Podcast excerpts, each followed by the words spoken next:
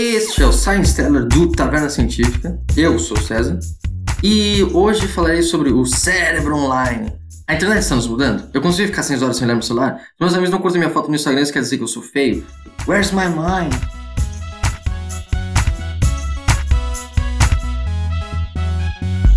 E a internet está em todo lugar tem se reinventado, seja nas redes sociais, consumo de mídia, entretenimento. Com o advento dos smartphones, a população é considerada online. O cérebro é, de certa forma, maleável em vista de novas experiências. Atividades como aprender uma nova língua, uma nova habilidade motora como tocar um instrumento,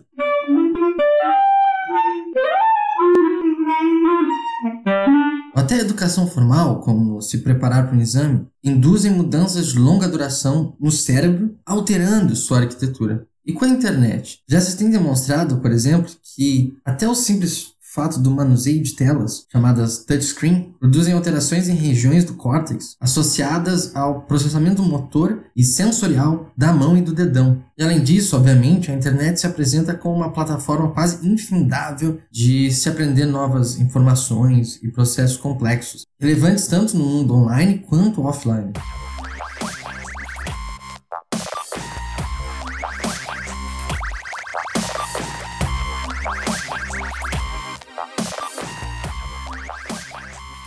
Neuroplasticidade é um mecanismo que se sugere para as atividades como as citadas, né? mudança neural. Aprender algo né? induz mudanças e essas alterações com relação às forças das conexões entre neurônios, as sinapses e a estrutura como os neurônios se organizam dizem respeito a essa plasticidade, né? a capacidade de se moldar. Todavia, outros fatores como ambientais e biológicos também afetam nossa cognição. E os estudos demonstram que a adoção de um estilo de vida menos enganchado ao longo da vida acelera a perda de função cognitiva devido à menor reserva cognitiva, que é justamente a capacidade do cérebro de se opor né, a danos, tanto pela idade como danos patológicos. Então, as pesquisas do cérebro, nesse sentido da internet online, giram em torno de três campos, três tópicos, digamos, que é a atenção, e é como o fluxo né, grande e imediato de informação altera nossa concentração ao mudarmos né, através de várias mídias, por exemplo. E claro, as consequências disso quanto à nossa capacidade de trocar atenção de um objeto ou tópico para outro, bem como a nossa capacidade de manter a atenção, mesmo diante de novos estímulos ou ao redor de novos estímulos. E B, memória e conhecimento, é a extensão na qual dependemos da internet como fonte primária de informação e como a propriedade única de acesso à informação online afeta como processamos memória e também como valorizamos os conhecimentos internos. E C, cognição social. E é auto-evidente a ideia social e cognição. E como a internet ganha né, e sustenta a nossa atenção? É uma pergunta. Hoje, a maioria dos adultos fica online todos os dias. E alguns ficam quase que constantemente, como eles reportam. Nos Estados Unidos, um, uma em cada cinco pessoas é usuária de smartphone unicamente. Com o aumento do uso e da frequência né, de uso da internet, os adultos de hoje viram a transição do que era chamado de internet livre para a internet em todos os lugares. As mais novas gerações, os chamados nativos digitais, já vieram em um mundo que é conectado. Atividades com a internet hoje estão marcadas completamente com seu avanço, exemplificando temos turismo, educação, né, socialização entre pessoas, o comércio, da maioria dos estabelecimentos de negócios, a internet né, proveu uma infinidade de arranjos de entretenimento e de atividade de lazer através do acesso a podcasts, né, e-books, vídeos, jogos online. E embora a atividade da internet de nos prender, na verdade não vem de sua qualidade, claramente. E há estratégias, estratégias para nos prender né, que existem aos montes e hoje são facilmente observáveis, né, como no comportamento de verificação que nós temos chamado checking, que é a ação de olhar para a tela e verificar novas mensagens, né, novas notificações. Pensa-se que esses hábitos sejam relacionados com mecanismos de recompensa e que se dão a partir de reforço, a partir da chamada recompensa de informação que é gerada após o ato da verificação. E o caminho para de reforço né, envolve um sistema de dopamina de regiões do córtex e do estriato, sendo, portanto, o sistema dopaminérgico né, córtico-estriatal. E com o tempo, esses estímulos podem se caracterizar em comportamento compulsivo.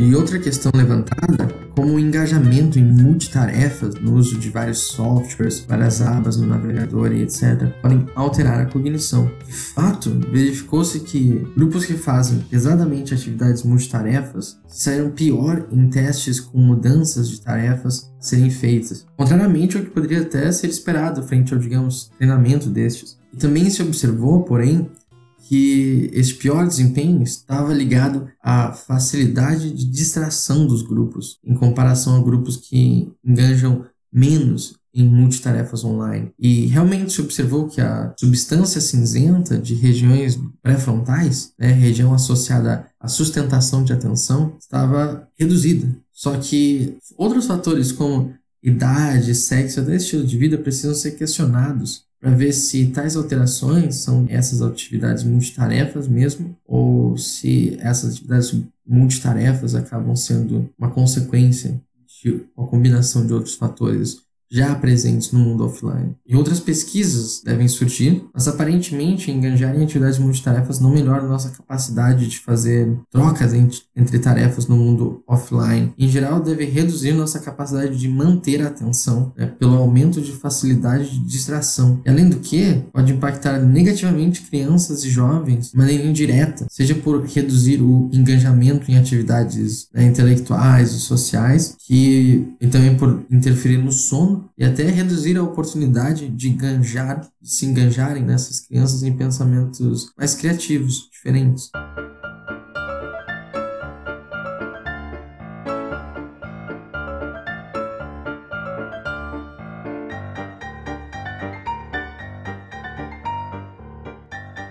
Um dos grandes avanços da internet é a de aspecto semântico. A memória semântica funciona para fatos e significados. Quem é o pintor da Mona Lisa? Mas a pesquisadora Betsy Sparrow, da Universidade de Columbia, né, em Nova York, demonstrou que a habilidade de acessar informação dessa forma causa às pessoas a maior probabilidade né, de lembrar onde está uma informação do que realmente o conteúdo da informação. E uma das ideias é que a internet seria uma forma de memória transativa. Esse tipo de memória é conhecido na humanidade.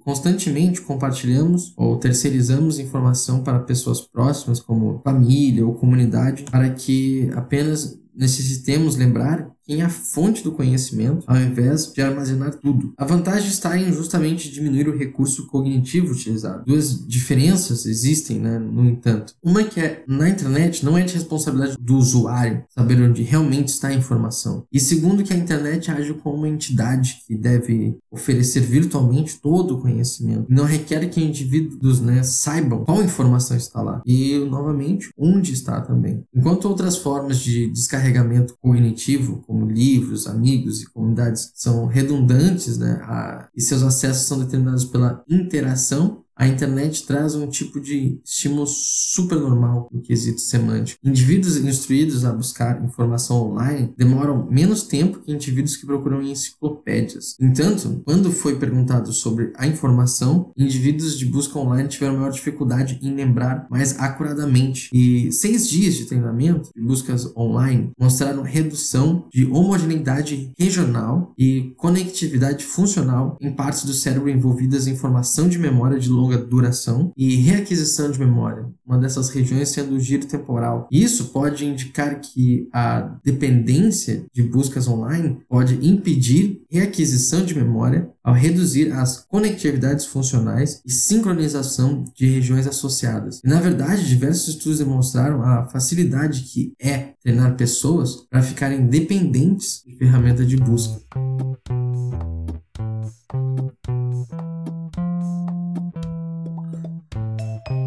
Outro lado, embora a capacidade de lembrar do conteúdo fosse alterada, pessoas treinadas em buscas ficam melhor em fazer buscas. Os treinamentos de busca também produziam aumento da massa branca, conexões nos lóbulos frontal, occipital, parietal e temporal. Outros estudos ainda demonstram que este mecanismo de descarregamento via aparelhos digitais melhora a capacidade de, de pessoas de lembrar coisas que seriam mais dificilmente lembradas. Uma das hipóteses é que esse descarregamento também, digamos, libera espaço para novas capacidades cognitivas, justamente por haver maior recurso cognitivo. Essa visão já é apontada pela maneira que mudamos na sociedade de hoje a educação, o jornalismo e até a academia. O professor Koch, vencedor do Prêmio Ig Nobel da Paz, não confundir com o Prêmio Nobel da Paz, pelo trabalho A recepção e detecção de balelas profundamente falsas, ou pseudo, como ele chamou, né? Esse professor possui um trabalho com Barr, o nome do moço, onde eles investigaram a diferença entre pessoas chamadas pensadores analíticos, maior capacidade cognitiva, contra pessoas mais intuitivas, de mais rápida resposta. Verificaram que pessoas mais intuitivas dependem mais da busca de informação através de smartphones que os pensadores críticos. E essa diferença sendo notada apenas na busca de informação, não havendo diferença para uso de mídias ou conteúdo de entretenimento ou mesmo o tempo de uso. Fischer e colaboradores também estudaram o fenômeno do reconhecimento do conhecimento e observaram que o uso de busca aumenta a sensação do que achamos que conhecemos, mesmo quando usamos a internet para preencher espaços para nós. Além disso, participantes rapidamente tomam o conhecimento adquirido como se fosse seu. E isso pode levar ao fenômeno de, entre aspas, maior que o real conhecimento, uma ilusão sobre o nosso real conhecimento, justamente pelo acesso à informação. Claro que se critica, né? Nós estamos pensando nessas alterações do cérebro de maneira a nos mudar como indivíduos pensantes, nos mudar cognitivamente. Só que há um limite de tempo que essas tecnologias de busca realmente estão aí como Google ou Wikipedia, tem menos de 20 anos. E ainda não se sabe sobre alguns outros tipos de memória, como por exemplo memória espacial, devido à maior frequência do uso de mapas online, como o Google Maps.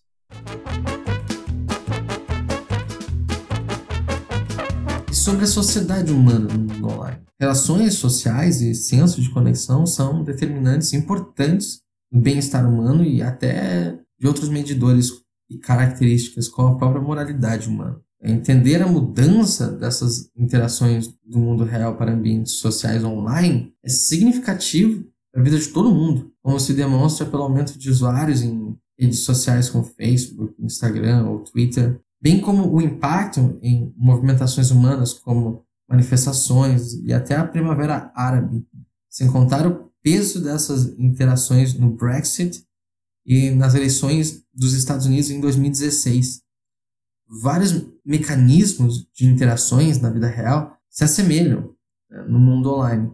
Pessoas procuram esses ambientes para trocar informações, ideias, ganhar suporte social e buscar amigos. No entanto, quão análogo para nosso cérebro são essas interações comparadas ao mundo não online, nós não sabemos. Pode ser que o cérebro perceba a maioria de forma razoavelmente igual, Porém, também pode ser o caso que outros ou novos domínios cognitivos estejam sendo ativados de maneiras to também totalmente novas.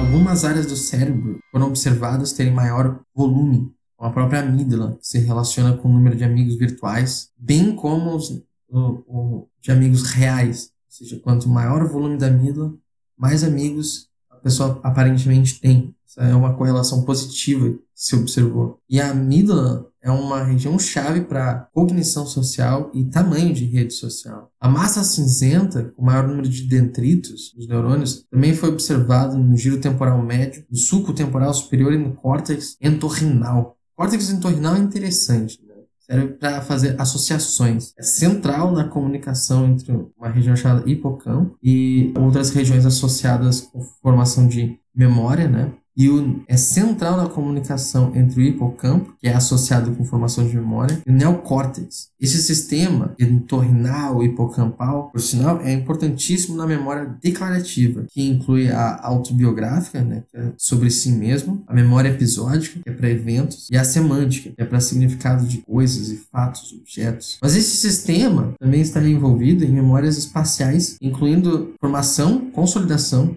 e até mesmo otimização de memória durante o sono. E a, a hipótese é que essa área entorrinal justamente está aumentada por essa maior associação que nós temos para a relação foto-nome que vemos nas mídias sociais. Tem uma foto e nome, foto e nome. Isso de uma forma que não é comum no mundo real. E o volume do córtex endorrinal se relaciona com o número de amigos online, mas engraçadamente não com o número de amigos offline. E como o ambiente online afeta nossas estruturas sociais fundamentais? O professor Dunbar, que é um britânico antropólogo, psicólogo evolucionista e especialista em comportamento de primatas, lançou uma revisão interessante titulada Anatomia da Amizade, onde se verificou que, em média, o nosso círculo de amizade inclui cerca de 150 pessoas, tanto em ambientes online como pessoais. Obviamente, esta média possui uma variância grande, mas o ponto é que das pessoas próximas, até estas 150, nós parecemos ter estruturas em camadas, cada camada com cerca de três vezes o tamanho da anterior. Então, proximamente a nós temos em geral uma ou duas pessoas. Digamos então 1,5 de pessoa. Então, próxima camada seria 3 vezes 1,5, ou seja, quase 5. Então, 5 pessoas para a próxima camada. A próxima camada então teria 15, 5 vezes 13, e assim por diante. Quanto mais próxima a camada, digamos, a camada com três pessoas, isso também se relaciona com o tempo que passamos por dia com essas pessoas. Então, por exemplo, pessoas nesse ciclo de três, nessa camada de três ou cinco pessoas, são pessoas que provavelmente nós vemos diariamente. Enquanto quanto mais longe dessa camada com um número maior de pessoas, são pessoas que vemos menos diariamente. E logo, quanto maior o número de pessoas numa camada, maior a dificuldade de se ter tempo para passar com elas. Acima dessas 150, nós, em geral, temos outras camadas que se tornam difusas com relação à individualização. São os chamados conhecidos, com um número médio de 500 pessoas. E a próxima camada, de cerca de 1.500 pessoas, alcança um limite de nomes podemos colocar em rostos, embora como antes, esse número também possa variar. Estruturas em camadas que variam de acordo com a proximidade emocional não são exclusivas de interações cara a cara, mas também já foram verificadas em ambientes online, como Facebook, o Twitter, redes de coautorias de cientistas, olha que engraçado, e até mesmo em jogos online. Então nós podemos ver que restrições no mundo real também fazem parte de restrições que nos colocamos online. O tempo para gerenciar essas amizades certamente é um fator. Normalmente nós conseguimos interagir com 3, 4 pessoas no máximo, tanto em tempo real quanto online. Logo, alguns fatores subjacentes devem governar certos parâmetros de redes sociais, obviamente. O tamanho da rede e a escalação hierárquica de amizade em camadas não é exclusivamente humano, por incrível que pareça. E o mesmo fenômeno já foi observado em golfinhos, elefantes e vários primatas. E ainda, o fenômeno de aumentar o número e a força das conexões sociais após a morte de um amigo, como acontece no Facebook, já foi observado em pássaros selvagens que apresentam uma regulação compensatória nas conexões sociais após a perda de um camarada. Digamos.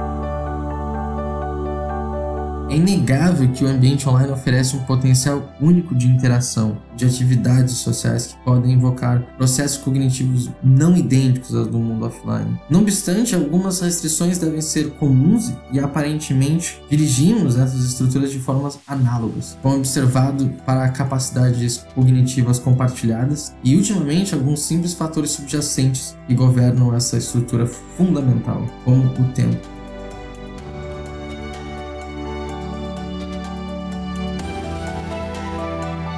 E sobre as respostas cognitivas sociais ao mundo online? Uma das visões é que estamos jogando o mesmo jogo em um campo diferente. Mas será?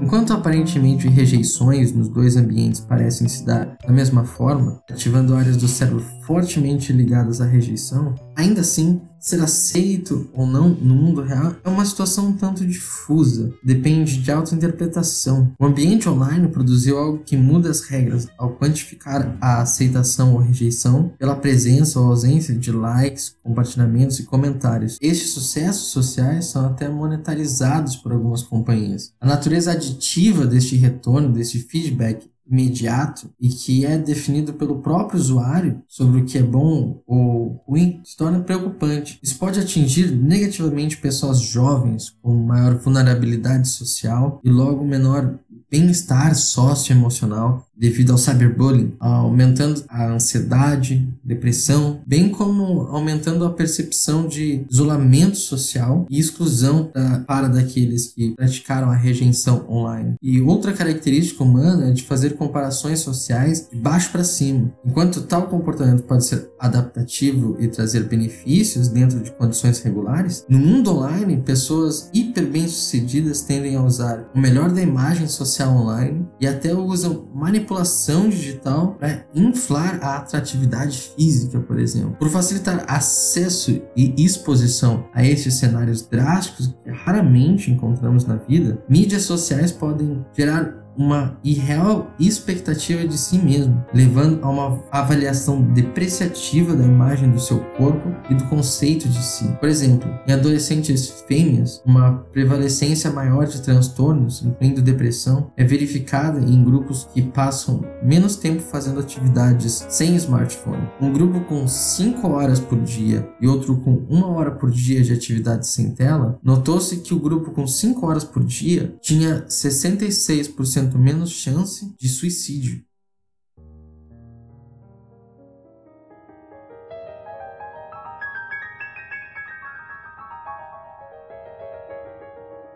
Ainda não há, porém, uma correlação entre o maior uso de mídias sociais online e saúde mental. Alguns fatores parecem alterados, como redução de sono e de interação de forma pessoal, o aumento do comportamento sedentário e da sensação de solidão. Mas para se estabelecer fatores que modulam o nosso bem-estar no mundo online, seria primeiro necessário saber como a combinação desses fatores modulam o mundo offline. Mas nem tudo é desgraça. Da mesma forma que estamos uh, destacando a influência negativa, também seria possível fazer ações positivas usando os mesmos mecanismos que por sinal, já são usados pela indústria né, como processamento de linguagem natural, ou também o chamado machine learning, ou análise de sentimentos. Tudo isso para prover melhor interação na ajuda a identificar um usuário com maior probabilidade de cometer suicídio, né? promovendo assim uma intervenção em tempo real. Em conclusão, ainda temos muito que investigar e entender sobre o nosso cérebro na dimensão online e como isso pode estar alterando nossa cognição. Combinando extensos estudos genéticos, sociodemográficos, de estilo de vida neuroimagens, cientistas podem tentar estabelecer uh, relações entre a internet e o bem-estar psicológico de indivíduos e até o funcionamento de grandes populações ao ponto de trazer ferramentas que beneficiem a nós como seres humanos no mundo de hoje.